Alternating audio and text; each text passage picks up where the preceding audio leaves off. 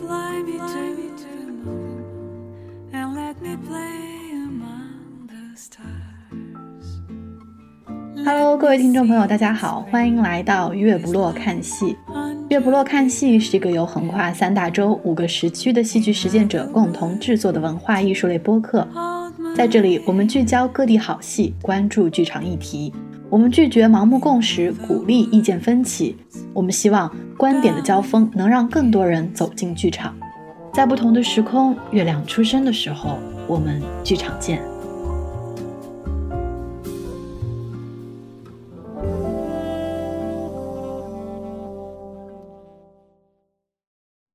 Hello，大家好，欢迎收听本期的月不落看戏，我是三丰。大家好，我是虾米。大家好，我是孙斌。今天我们请来的嘉宾呢，是一个隔壁有台，他叫做撕票俱乐部里面的一位主播大卫。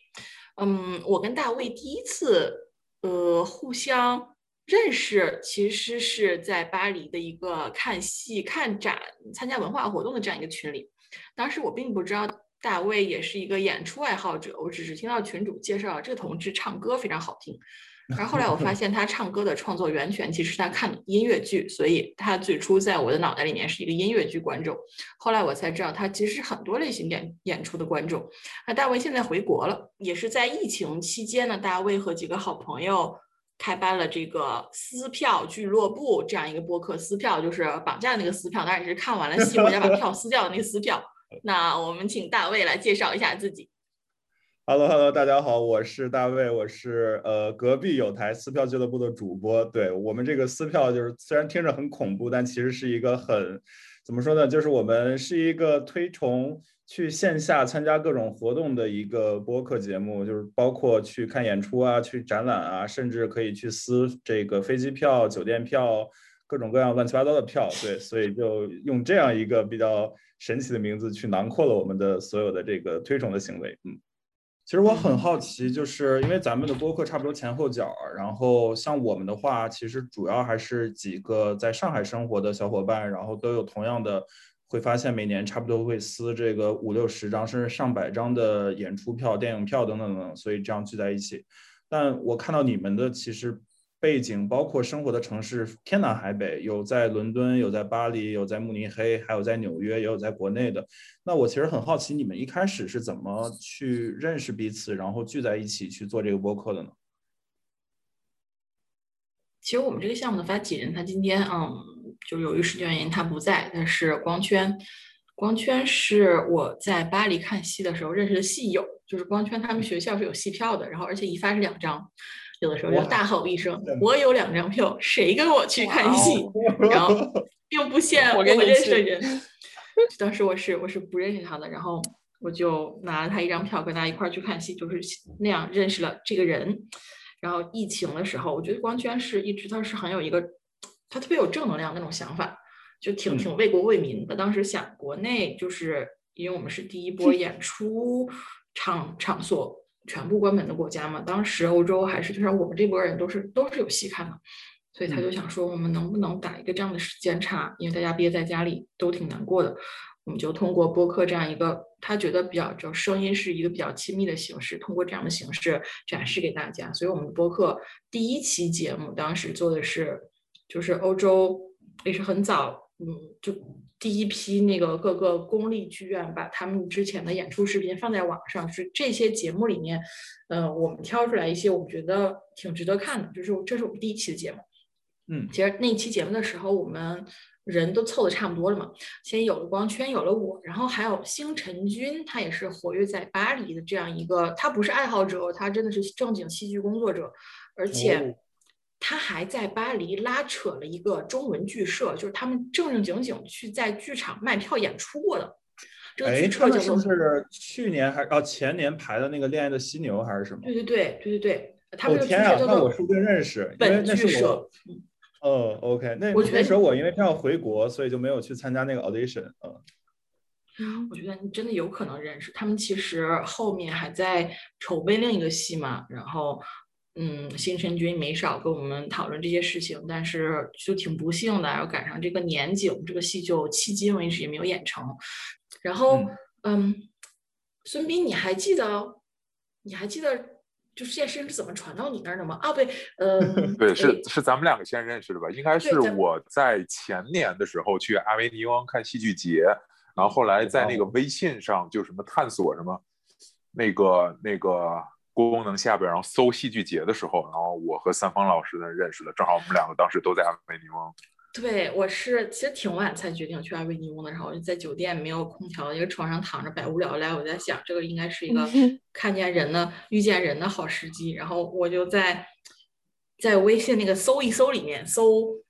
呃，就以戏剧为关键字，以阿维尼翁为关键字嗯，搜文章，对，这里给这里给听众一个建议啊，大家如果去什么地方看戏剧节的话，请都把附近的人打开。啊，你是打分的，你 没有？没有我一般没有没有，是是咱俩没有对，然后我是就是搜哪一个呃戏剧公众号，感觉人好像在阿维尼翁，让我搜到这么一个，然后第二天 我们就呃各种打着暗号见面了。因为我在法国三年，我都没有机会去阿维尼翁，所以我很好奇，就是像在法国参加这种戏剧节，当时是什么样的体验？包括它的这个演出，然后包括它的食宿啊，整个体验是什么样？因为其实这几天在网上还有朋友圈里看到很多人去夸这个阿阿那亚戏剧节的戏很好，但是整个生活体验有很多人吐槽，对，所以很想听听在阿维尼翁的一个经历。嗯，我去看阿维尼翁，其实看的是外围戏剧节，因为我拿到的是阿外围戏剧节的那个媒体证。而且因为你能解释一下吗？嗯就是它它有什么外围，还有什么吗？就是阿维尼翁戏剧节，在很多就是法国之外的人听来，它就是这样一个节。但其实你在法国，或者说你到了这个现场的时候，你会知道它是两个节。嗯呃，气氛特别好的那个，嗯满大街都有人游行，走散步就有一个小丑出来啊一声，然后给你发传单的，这个是阿维尼翁的外围戏剧节。哦，然后呃，每年在那种一千多人的大场地演戏，比如说茶馆去的那个环节，叫做外阿维尼翁的印戏剧节，就是它的核心环节，也是也是真正的唯一一个官方的阿维尼翁戏剧节。它是一个被法国政府嗯。注资、政府扶持的这样一个公利性质戏剧节，就是因为法国的文化政策，它的呃政府基资金对文化事业的支持，其实是是很厉害的，所以这个就不能够避免你做出来一些主旋律作品，只是可能哦说法国国的主旋律作品主旋律是什么样的主旋律啊？和国内的主旋律不太一样，但是比如说就这种主旋律，我就会很排斥。我觉得远远的我看到这些戏长得长得都一样，而且二零一九年就嗯问题特别严重。二零一九年的主旋律，它这个它的主调是就是宣扬我们应该是欧洲，应该是一体化。就现在你想想，法国人对对欧盟的这个身份认同已经嗯脆弱到什么程度？然后就好多都是欧洲主题的，然后那个戏看着全一样，长得吧景儿又那么大，然后你想就 是都是那种国家资助起来的白人老男性导演或者白人老男性艺术家牵头的项目，都是千篇一律。我不太赞同，就是嗯，当然我也不知道是不是每一届就是差的有点多，但我觉得艺术总监是一样，应该主就是他的主思路是一样的。我是一七年和一八年去的阿维尼翁，然后因为他们每一届有一个既定主题在那儿，然后所以艺术总监他自己挑戏有他个人的品味在。所以他嗯最后其实和梦岛那个阿那亚或者乌镇差不多，他们自己挑戏，最后不可避免的就会有一种趋同性。但是其实印的戏剧节就还挺在乎，就是现在不是到处都很在乎，就是多元性，然后多民族性以及各种种族取向平等、性别平等，然后。所以他们其实已经很注意的选戏的时候，在选了不同国家的，就是也包括很多的非法语系。比如我去的时候，我当时有看了，呃，法国当然是主要的啦，然后讲法语的，比如比利时或者是什么加拿大之类的，但是加拿大人不太来这么远。然后讲荷兰语的戏，讲西班牙语的，然后有就是中东那一片阿拉伯语的不同国家的，还有。呃，类似于英语的，就是这些都出现在了他的那个 in，就是主要单元。就其实已经蛮注意的，但我觉得是他个人是，就是他和他组委会的个人审美的问题导致，以及就是主题框架导致这些戏都很像。而且其实当然非法国系肯定不是法国政府资助的了。嗯嗯嗯，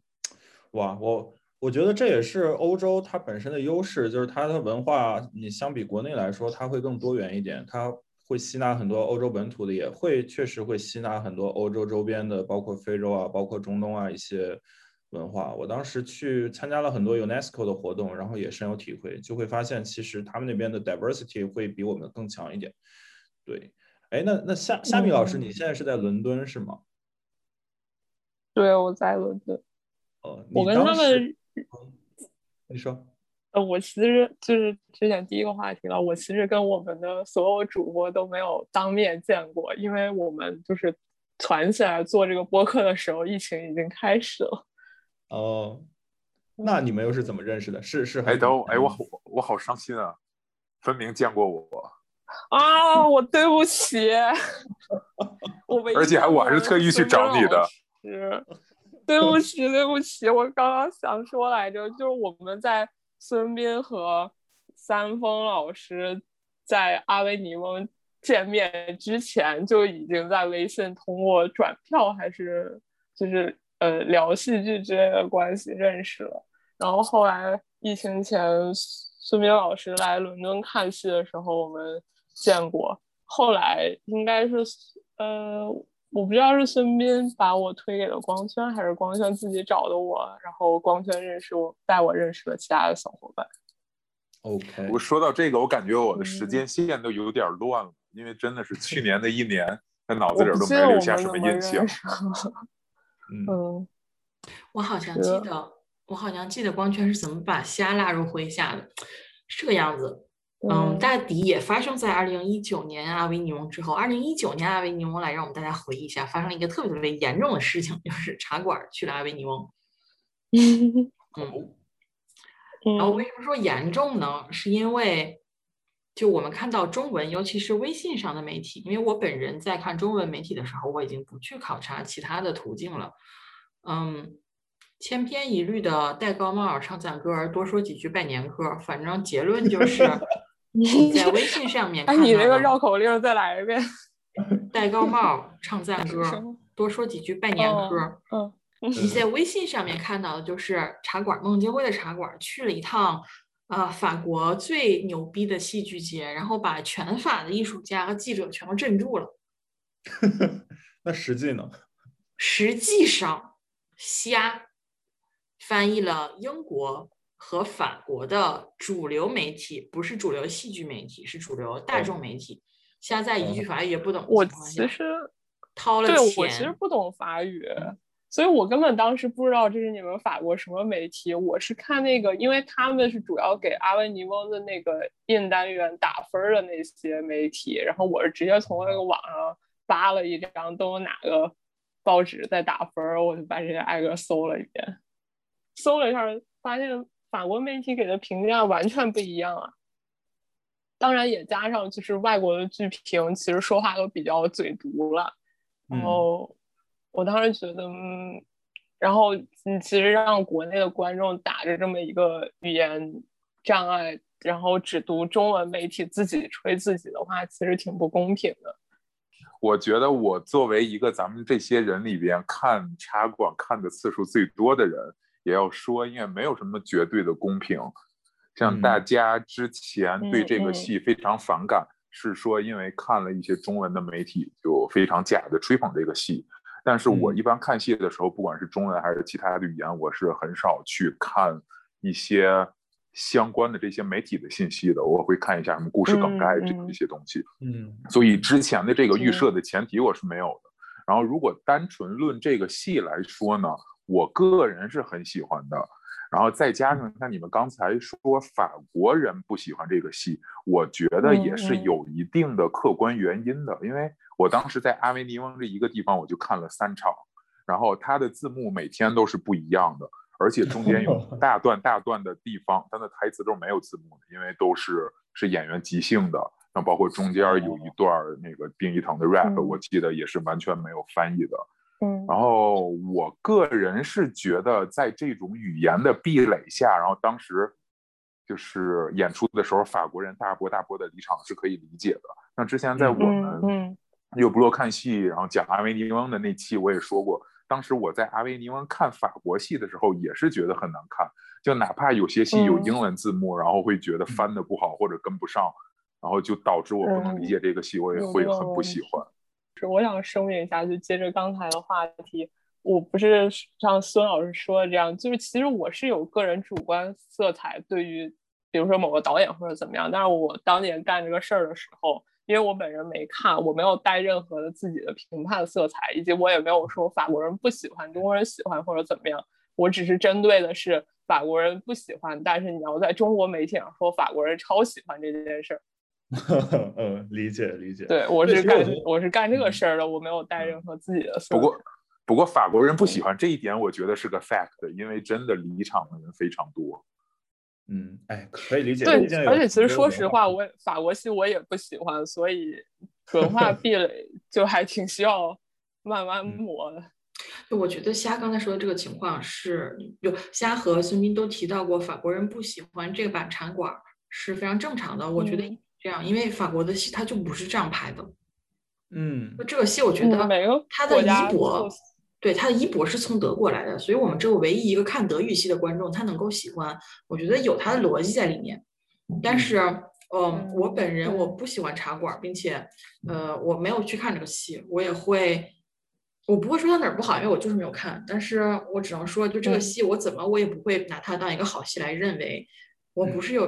我不是说看了多少吹嘘的文章，最后觉得这个戏出来的效果和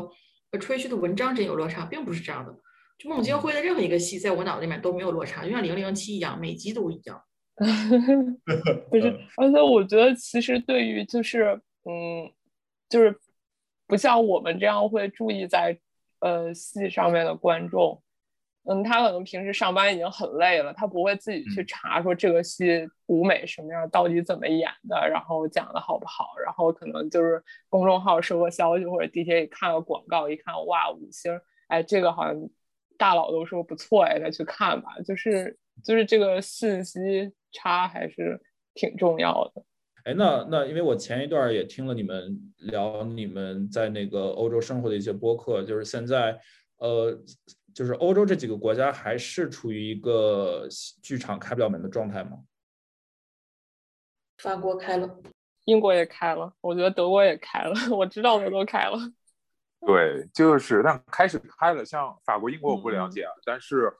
德国这边我感觉开了，好像好看的戏也不是特别多。像之前承诺的，嗯对在没有疫情该演的那些大制作没有演，然后堆积下来的那些也没有演。感觉现在全德国上嗯演的都是一些可能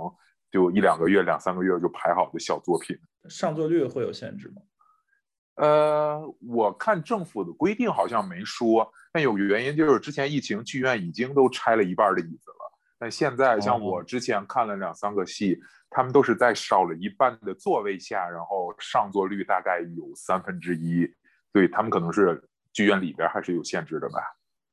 OK，那其实对于剧场方来说也很难活下去，因为你这差不多多少六分之一的上座率，你对于一个剧它自己的盈亏来说其实是大亏的。对，但是就德国这边，因为我们之前也说过，他们是吃公量的，然后就 有没有有没有观众区别不大。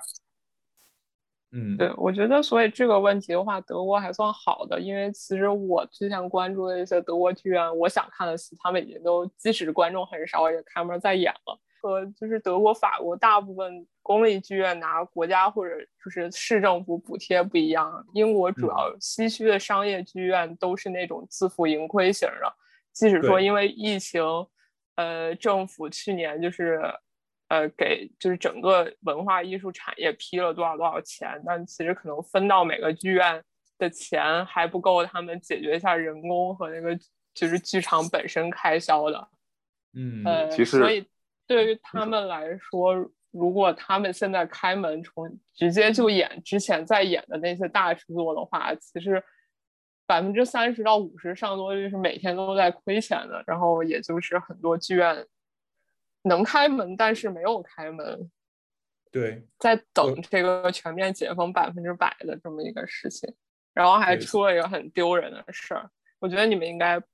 可能都不太清楚，就是今年英国的几个戏剧节都还是在照办的，有那个爱丁堡国际艺术节，然后爱丁堡易碎节和曼彻斯特国际艺术节，大概六七月、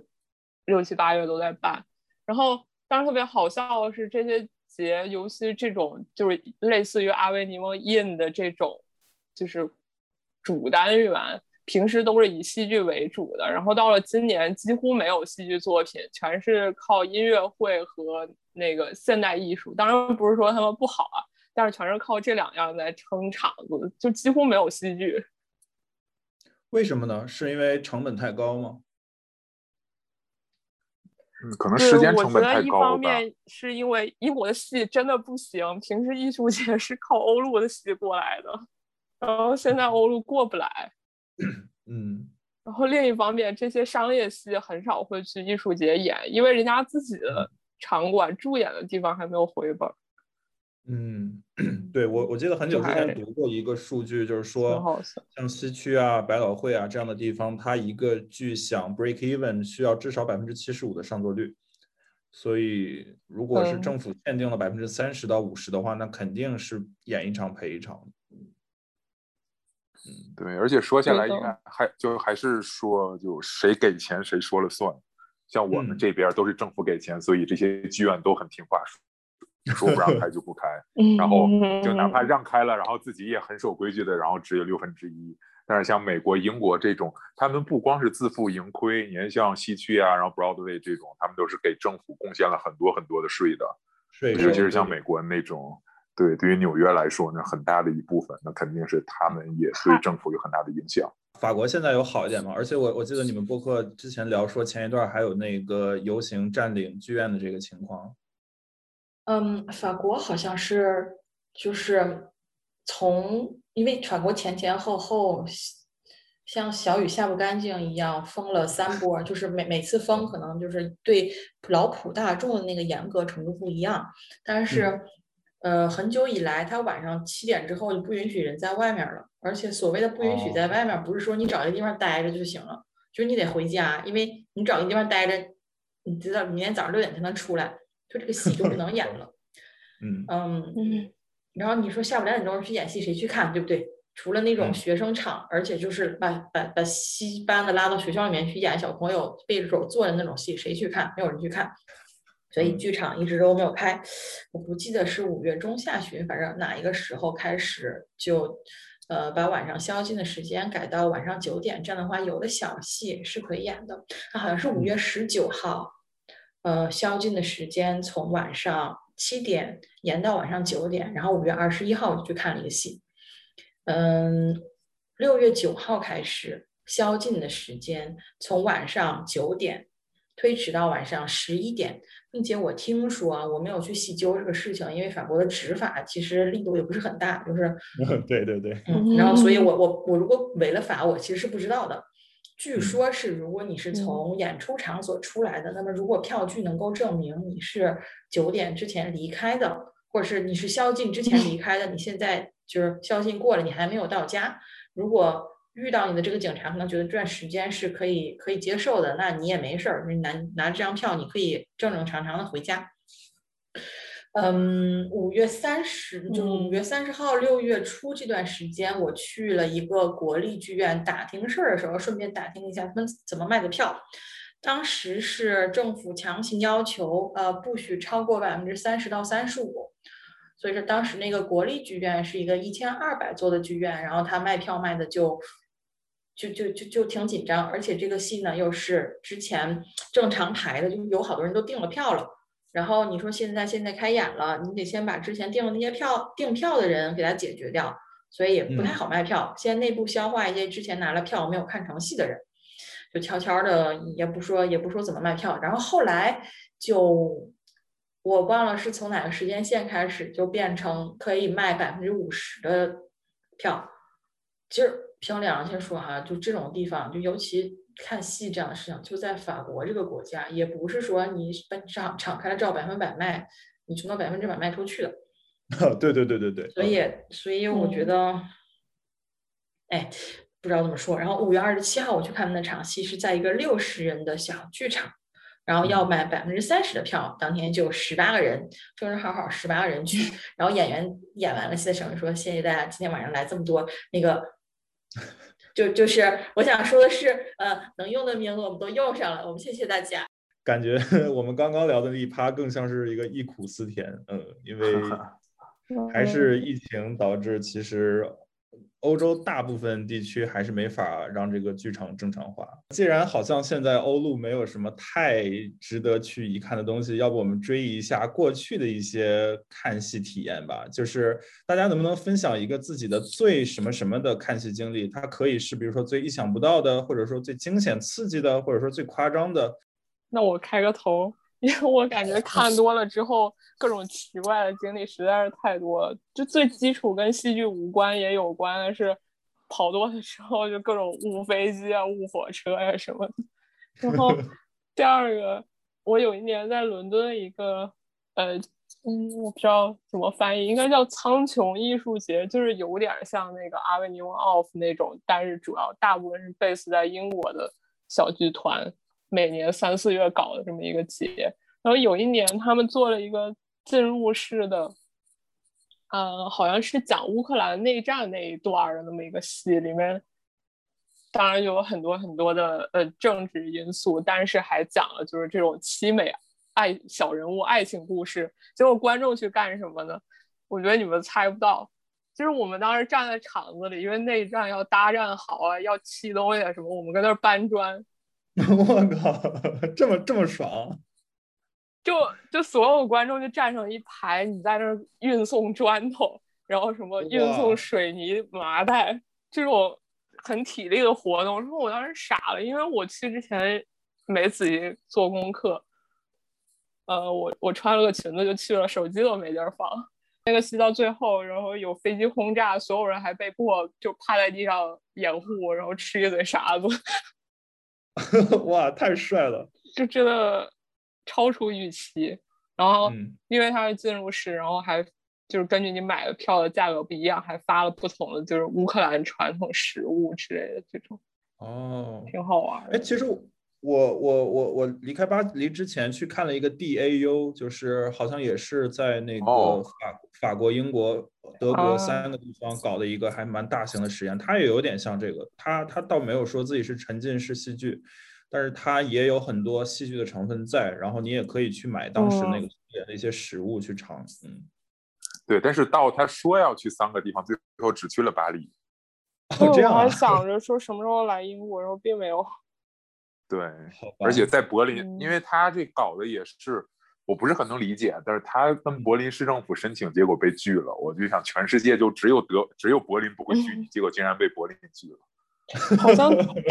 好像这个组织后来也是被道德谴责吧？我记得有有看。对，但是后来，所以他这种演出性质的东西都变成电影了。然后在一九年的时候，那电影，然后其中他剪成了两个电影，也都去了柏林戏剧节。哎，不是那个柏林柏林柏林电影节。对，当时就是就是就是它它有它内容很丰富，因为它是包了好几个剧院，然后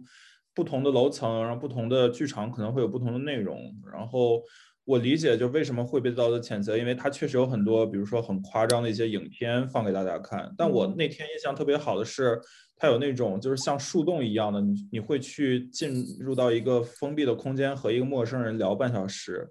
然后当时我我就聊了，我那段因为。正处于这个学生时代马上结束，然后想找国内的工作又很痛苦，又找不到，就处于一种很长期的弥漫的那种焦虑之中。我就和当时我对面那个就是 NPC 也好，或者说那个演员也好，就聊了半小时我的痛苦，就终于有一个就是和我无关的人可以让我倾诉一下吧。反正当时就觉得很有意思。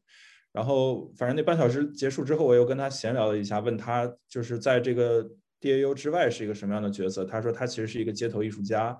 对，然后也是什么借这个机会去就是来，然后也听到很多人故事，所以其实至少从那段经历，我觉得这个项目是很有趣的，是一个还不错的一个戏剧或者说线下的一个体验。嗯，我刚才听你们说道的组织方被人道德谴责，呃，这个就是这个这个活动我没有把它定义为戏剧，所以我根本没有关注它。嗯，但是我后来听到他被谴责，我是不是我听到的不是道德谴责，我听到的是组织方的水平问题，就是哦这个事情好像是在呃早早宣布的开开始的日期之后，反正就是就像小雨下不干净一样，今天有点什么东西没弄好，今天就不开了；明天有点什么东西没弄好，明天就不开了。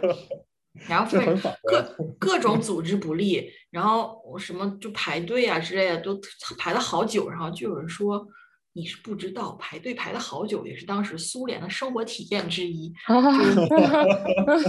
刚才大卫抛出这个话题之后，我在那儿有点想，我觉得我好像没有什么罪可以跟大家分享。我嗯，我没有觉得我经历过特别奇特、特别不可思议的经历，真的。但也有可能是因为就是这种有可能给我带来这种经历的环境，我根本由于各种原因就不会去靠近。嗯，你可能会比较喜欢规避风险，选自己觉得安全舒适的。是，但是我又 我又拒绝承认我看戏只在自 己的舒适区，但就不不是因为我拒绝承认这个事情就是就是真的嘛？所以刚才我们一直在说，就是说孟京辉这个问题的时候，像我和 虾，嗯，我们是很清楚自己的审美的，就嗯别人说什么不嗯会，我们不会由于相信别人说了一个什么东西好，会去选择那个。有时候可能我们是会想有有一个奇特的点，我们就想去看这个戏别的地方不好，我们也认了，或者是我们今天就觉得我们在舒适区待的时间有点长了，那这个是这个东西嗯它虽然是在舒适区之外，但它来到的时间时机可能很合适，我们觉得我们可以。我我一般是就是这种情况，但常常我就会很纠结，了解自己，了解自己审美，它的意义何在？是为嗯了知道自己的界限之后，非要推着自己出去吗？那为什么为什么要给自己这个罪遭？还是说让我一切选择都稳稳的在这个圈儿里面？那还有什么意义？就是我常常是有这种很纠结的想法。嗯我可以试图回答一下你这个问题。你看，就像我呢，像你说舒适圈什么的，像我是非常喜欢看戏剧和芭蕾的，但是音乐会和歌剧呢这两个东西，简单的说就是我看不懂或者听不懂，但是我还是在一次一次的去尝试，每次尝试的结果都不是很好，是因为我一直抱着一个想法，就是某一些东西它的门槛儿越高，你跨过了这个门槛儿，所能享受的东西就越多。像芭蕾，嗯我觉我觉得我个人是一步一步成长起来的，然后到看到现在呢，就是能看到很多细节的东西，然后得到的观感也会更好，得到的体验啊，这些多巴胺也都会更多。我就期望着有一天我真的能听懂音乐会，就是这种古典音乐，或者说 看得懂歌剧，然后就能体验到比芭蕾或者戏剧更强烈的这种情感感受。这是我认为嗯为什么要一直把自己往舒适圈外面推。嗯，那我跟孙斌老师很像，就就就就我也是，就有很多东西看不懂。比如说像歌剧的话，我是在去巴黎之前完全看不懂的。然后像芭蕾也是，就是虽然过去看过一些，但是也不是很懂。那我就觉得这东西它本身是美的，然后这个这个大家都是有共识，且我能 get 到，然后我很想去，就是通过自己更多的体验去逐渐理解，比如说像歌剧也好，芭蕾也好，它的这个话语体系是什么样的。然后当我对这个话语体系熟悉了之后，我可能逐渐能品味到它的美，然后就会开开辟一个新的世界。那就算我就比如说我现在还是看不懂那些舞蹈语言，但我觉得也没有问题啊、嗯。那至少就是我在一段生命中，我去享受了一段这个比较美的一个艺术作品，那我觉得这也值了，对吧？我我也不求说我看过的所有东西我都要门儿清，我都要写出一千字感受来，我觉得这这不切实际。嗯，可能是我自己去会喜欢看很多乱七八糟东西的一个原因。嗯，哦，我觉得我比较占不打破舒适圈，你喜欢看什么就去看什么，你尝试了不喜欢就算了。尤其嗯是比如说，如果你要自己花时间、花金钱和精力去的话，你如果嗯一次次尝试觉得还是不喜欢或者怎么样，你可能会就已经不是不喜欢，你可能就会有一种厌恶心理，就跟上学一样的感觉了。然，后，嗯，我的话就是我喜欢的导演，当然无论他多多远，我有时间我也会去看，我不喜欢在家门口我也不会去的。就这样，对对对。我我觉得审美这东西就是还是不要跟自己拧吧，因为其实我们一开始你可能不清楚自己到底是什么审美倾向，但等你看的越多，其实这个东西越定型，然后就就差不多了解了，就不要跟自己拧巴了，嗯，没有必要非逼着自己去。比如说，其实我就一直不是很 get 到蒙娜丽莎的那个美，那其实我也不会一直逼着自己说一定要去说它很美。那可能我不喜欢是因为我看它的环境那边人很嘈杂。让我本身心里很烦躁。如果我能换一个空间，就独自跟他相处的话，我可能能突然灵机一动，感受到它的美，对吧？但我觉得其实艺术的审美是很多方面的，包括你的环境、你的成长经历、你的心境，乱七八糟的都可能决决定你当时对一个东西的这个态度到底是什么样的。嗯，然后回到刚刚三丰老师说的，就是他刚刚提到一个。就是就刚刚可能我们提到一个风险规避的一个话题，然后我这次想分享的倒不是看戏本身的一个经历，是看戏之外的。就是我之前在南非旅行的时候，然后我我也很关注这世界各地的音乐剧，然后但是南非它那个首都有两个音乐剧在上演，一个是好像是妈妈咪呀之类的，就是很大的音乐剧，另一个叫 Blood Brothers，就是叫什么亲兄弟，是一个相对小剧场的剧。然后我就因为南非它也受这个英国文化很很重的影响嘛，然后所以其实他们说英语，然后排一些英国的剧也还蛮常见的。我当时就去挑了这个 Black Brothers 这个小剧，然后当时看的体验倒很好，但是看完了就慌了，因为看完差不多十点了，南非的那个国家又比较乱，然后我们几个就在那个剧场里发现，我靠，回不去了，怎么办啊？然后那时候 Uber 也还没有出现，就根本不知道怎么叫车。我们就在那个剧场的大堂去去，就是就是就是发慌。然后等着等着等着，那个剧组演员都出来了。然后一开始以为我们是堵门的呢，后来发现哎不是，只是几个只是几个愚蠢的游客误闯到了他们的这个演出。呃，然后其中一个人就问你们住哪呀？哦，我记得很印象很深刻，是那个差不多男二号，一个黑人的瘦瘦高高的一个男演员，呃，然后我们就说我们我们住在港口附近，然后我们来看剧，但是回去打不着车了，然后又有点害怕安全，能帮我们叫个车吗？然后他就说得了，我直接送你们。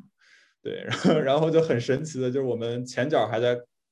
台下去看那个演员演演出，然后后脚就坐了他的车，就去他把我们送到了那个其实还蛮远的，差不多十几公里的一个就是我们住的地儿。然后路上就和他聊了很多，就比如说他是怎么选择成为音乐剧演员的，然后他也讲，比如说南非的整个音乐剧市场一开始也是就是国家扶持，所以有很多那种大的剧，后面国家慢慢退出了，商业化引进来了，就发现很多那种大的剧场就撑不下去了。变成了像这种像妈妈咪呀那种大剧和他们这种小剧场的剧差不多就是并行的一个状态，有一部分还是国家养着，另一部分自负盈亏这种。然后同时他也讲了很多，他作为一个黑人，其实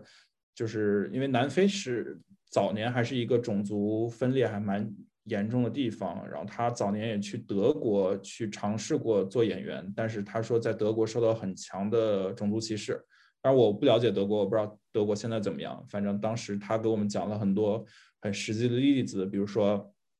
同样参加 audition，那他就会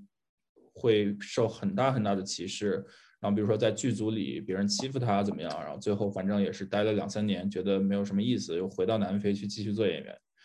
呃，然后，总之那那一段经历是让我觉得看了这么多演出，但唯一一次是结束之后和这个演员发生了就是角色之外的一个互动，而且是等于看到了另一种非常非常不一样的，就是身在国内或者说包括在欧洲可能都完全没法想象的一种生活吧。那个是我自己呃观剧经历中一个很独特的一段经历。那孙老师呢？你你之前有你有什么特别想分享的看戏的一些经历吗？对我的经历呢，其实跟这个戏的本身关系不大。然后我这经历是我去纽约看《Sleep No More》的时候，哦，当时特别小，就是我对，然后我当时是去那个那个酒店的路上，然后坐地铁。正好边上有一个人，我不是很确定去哪个方向嘛，我就问了一下，哎，这个是不是去哪个方向？然后他说是，然后就你知道美国嘛，都很喜欢那种 small talk 就闲聊，然后就聊起来了。嗯正好就被我问的那个人，他也是去看《Sleep No More》的，就我们同一场，然后呢就一起去了。然后他的朋友还放了他的鸽子，所以呢那 两对，所以那两三个小时就是我和一个就刚认识的人一起那样看。这然后这个经历呢，其中有两个让我特别怀念的。第一个是因为我知道上海也有这个戏，我不知道上海的设置是怎么样。在纽约是呃你在里边逛完了两个半三个小时之后呢，它外边会有一个小酒吧，就是它也属于这个戏的一部分。小酒吧嗯就让你等朋友啊什么的。然后它是那种有点像美国五六十或者六七十年代的那种 jazz bar，然后嗯就大家可以想象《La La Land》最后的那个场景，就一个人在那弹钢琴，哦然后有一个人在上面唱，然后都还挺安静的那种。对，因为我一直是很喜欢这种小的，我都不知道怎么称呼它，是叫 jazz bar 吗还是怎么样？但是在德国就没有。然后我也问过很多德国人，然后我就说哎你们这儿有没有这种就类似于《La La Land》最后那个场景的那种 bar？然后都告诉我说德国没有，而且德国的 jazz 都是那种很吵的，我也不知道应该叫什么，嗯对我来说就有点像摇滚。Anyway，嗯就是嗯我就觉得我找了很多年的这么一个就是晚上就 go out 的这么一个地方，然后终于让我在《Sleep No More》这个戏里边找到，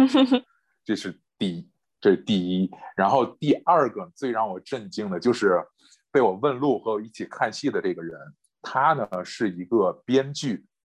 哦，而且也是朱丽叶的毕业的。然后就认识了，后来然后对就聊天啊什么的，正好我在那儿就旅游嘛，然后也没什么事儿干。又过了两三天，到那个周末，他说他在家要办一个 brunch，我要不要一起去？然后我就去了。然后 brunch 上虽然我很多我都不认识，但总感觉是大佬云集。我现在能想起来的唯一一个是有一个人，他是《绝命毒师》的编剧。我靠，哇，对，我觉得这么这么大的一个，对，这么大的一个制作，然后虽然他可能这个戏有几十，然后上百个编剧，但我觉得也嗯应该是一个很厉害的人了。对，整体呢，给对整体给我感觉，就在纽约真的是随便碰到一个人就是藏龙卧虎，就这种概率都能被我赶上。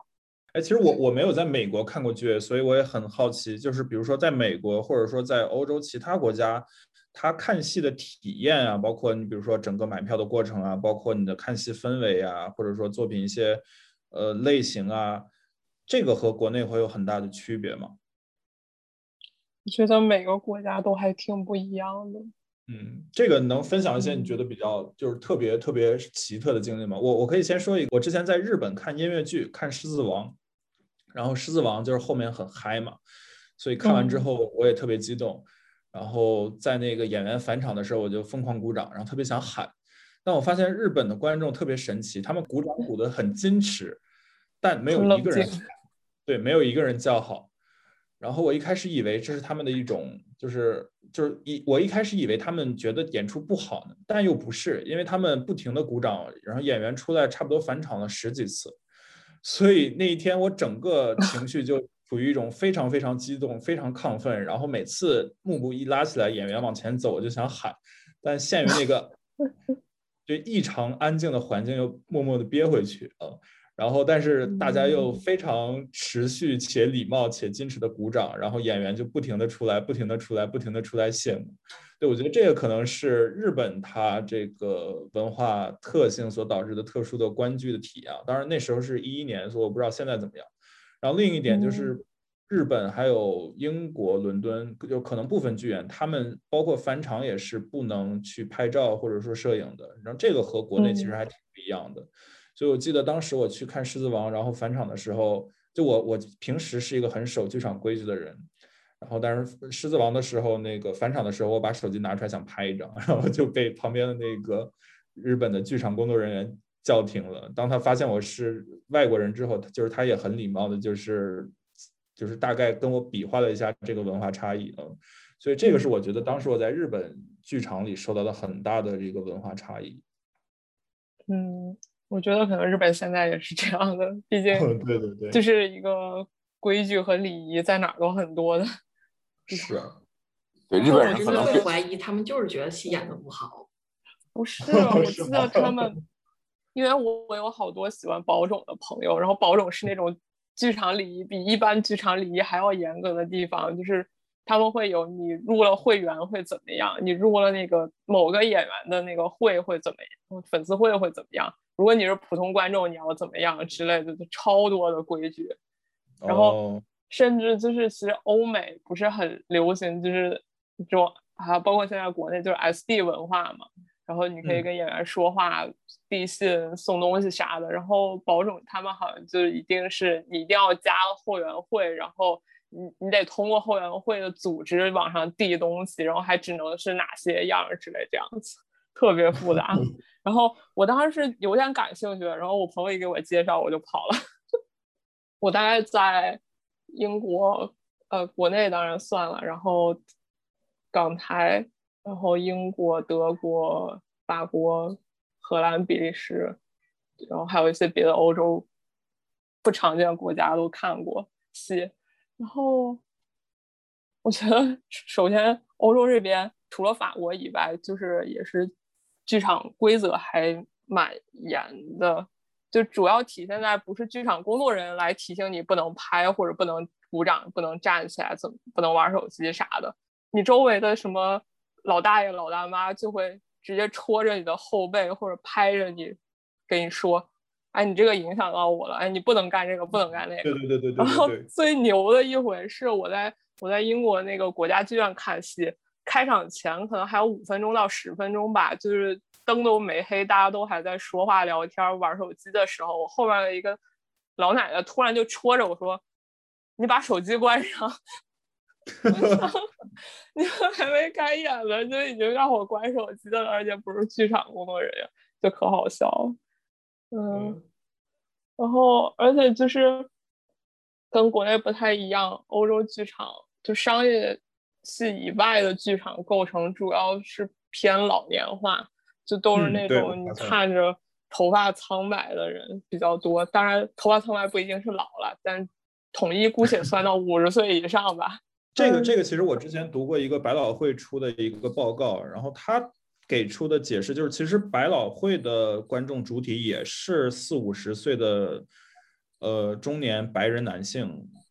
对，然后他当时给出的给出的理论是因为其实他们有很很悠久的观剧历史，所以其实很多人在年轻的时候就已经培养出看戏的习惯了。但是是到四五十岁，然后才相对财务独立，有空闲时间最多的，嗯。嗯，然后我觉得国内其实目前还处于一个非常非常早期的阶段，可能等我们到了四五十岁，我们也会持续的走进剧场。哦，对，我还有个我想问三丰的问题。你刚啊刚说你们法国最近不太对号入座，大家都随便买票。我咋觉得我去法国每一次就是进剧场跟观众都不太愉快呢？就不光是艺术节，然后每次我是喜欢那种比较喜欢踩点儿过去的，就是大概可能只提前个十分钟进剧场这样子，然后过去发现。呃，一般情况下自己的座位已经被别人坐了，而且坐着的人理直气壮地说：“你来的晚，我就是不起来。”好几次哎，哎，我觉得你来的晚，我就是不起来，这种情况还是罕见。但是你卡点儿去，你的座位上有人，这个情况不罕见。就超多。而且我觉得可能是因为我不会讲法语，反正他们就可理直气壮了。然后还有就是艺术节什么的，他们会工作人员会组织观众，就是把中间没来的人座位赶紧填满。然后这个时间是不固定的，可能就是开场前五分钟。但是我觉得你没有开场，那最后五分钟到了，观众就只能坐在其他人剩下的边边角角。而且是本身有定座位号的那种，因为我我每一次去阿维尼翁和就是巴黎一些剧院都是这样子的。你有票，你要找到剧场工作人员，嗯，在我接受到的仅有的对对不不给力情况下，嗯工作人员是会给你撑腰的。嗯，哎，没有，我真的就是他们，他们也就很一本正经，并且觉得特别应当的，就是说，因为你来晚了呀，但其实还没有开场。哎，不过我有一个操，我有一个操作上的问题，像我去阿维尼翁，他们每个戏不都是晚十五分钟吗？对对对，我就想说这件事情，就是呃，巴黎的大剧院，呃，公理私立不不论，就是那种有名的大剧院，没有按点儿开始的。法国没有按点儿开始的东西，没有。对啊，对啊，然后我我 我当时就是我最开始就很迷惑，我就觉得你又不按点儿开始，你又要我早到，我甚至按你的点儿到了，我的座位还没了，那我到底要怎么开戏？嗯，我我其实我觉得我没有遇到过足够多的这种情况。嗯，就还挺神奇的。虽说就是就是很多地方是那种全场统一票价，就剧场不大的话，但我觉得你让我坐第一排和最后一排区别还是蛮大的。是。哎，那那那三丰在法国呢？法国，因为我其实，在法国很少去看话剧，我法语不太好，我主要还是看音乐剧，嗯。或者那个芭蕾啊、音乐会啊这些，就是能 只要只要有眼睛有耳朵就行的。那比如说你在法国会发现一些和国内很不一样的一些观剧体验吗？观剧体验我倒觉得没啥，嗯。嗯，但我觉得就你，我觉得这边的人有更多的机会参与一个剧场的生活。就比如说，我觉得这边这边的剧场，它出现在一个观众的生命当中的方式，不仅仅是某天晚上几点到几点给你演一个戏，就这个剧场在这个地方里面，剧场会发生很多事情。当然，我这说的是大体上说的是文化，法国的文化去中心化背景之下的那种，呃，以本地为生存基础的剧场。我们说的不是法兰西喜剧院，呃，法兰西喜剧院当然也有很多这样的事情。我们说的不是巴黎歌剧院，但其实巴黎歌剧院也也有很多比比国内要多的事情。比如说我们家附近这个剧院，我是礼拜六去听了他的那个内部的新季发布会。这个发布会新建了一个楼，里面就是不是新建了一个楼之后，呃，每个部门的人就是会来介绍一下我们部门是干嘛的。嗯就这种情况，我觉得国内呃国家大剧院好像有这样的事情，其他的我不我不确定有。呃，还有什么事情哈？那个我们有，比如说有这么一个，就是学生可以看的戏，我所所谓学生是初中生、高中生，比如说是学生可以看的戏。那么看戏之前，我先给老师培训一波儿。你在这个戏里面，我要说的是什么？然后你给学生拉来之前，你先可以给他渗透一下什么。看完了戏之后，大家都不要走，嗯，小朋友们来说说你们有什么想法，然后我们这些演员来说一下，我们准备这个戏当中涉及到一个什么，就是可能和你你观众的年龄能够能够产生连接的这样的事情。嗯啊，还有跟戏完全没有关系的事情，比如说找几个科学家来给大家普及一下为什么啊冥王星就出去了，然后还还有本季还有那个就是十几到十几岁之间的青少年，呃，有当然有名额限制啊，来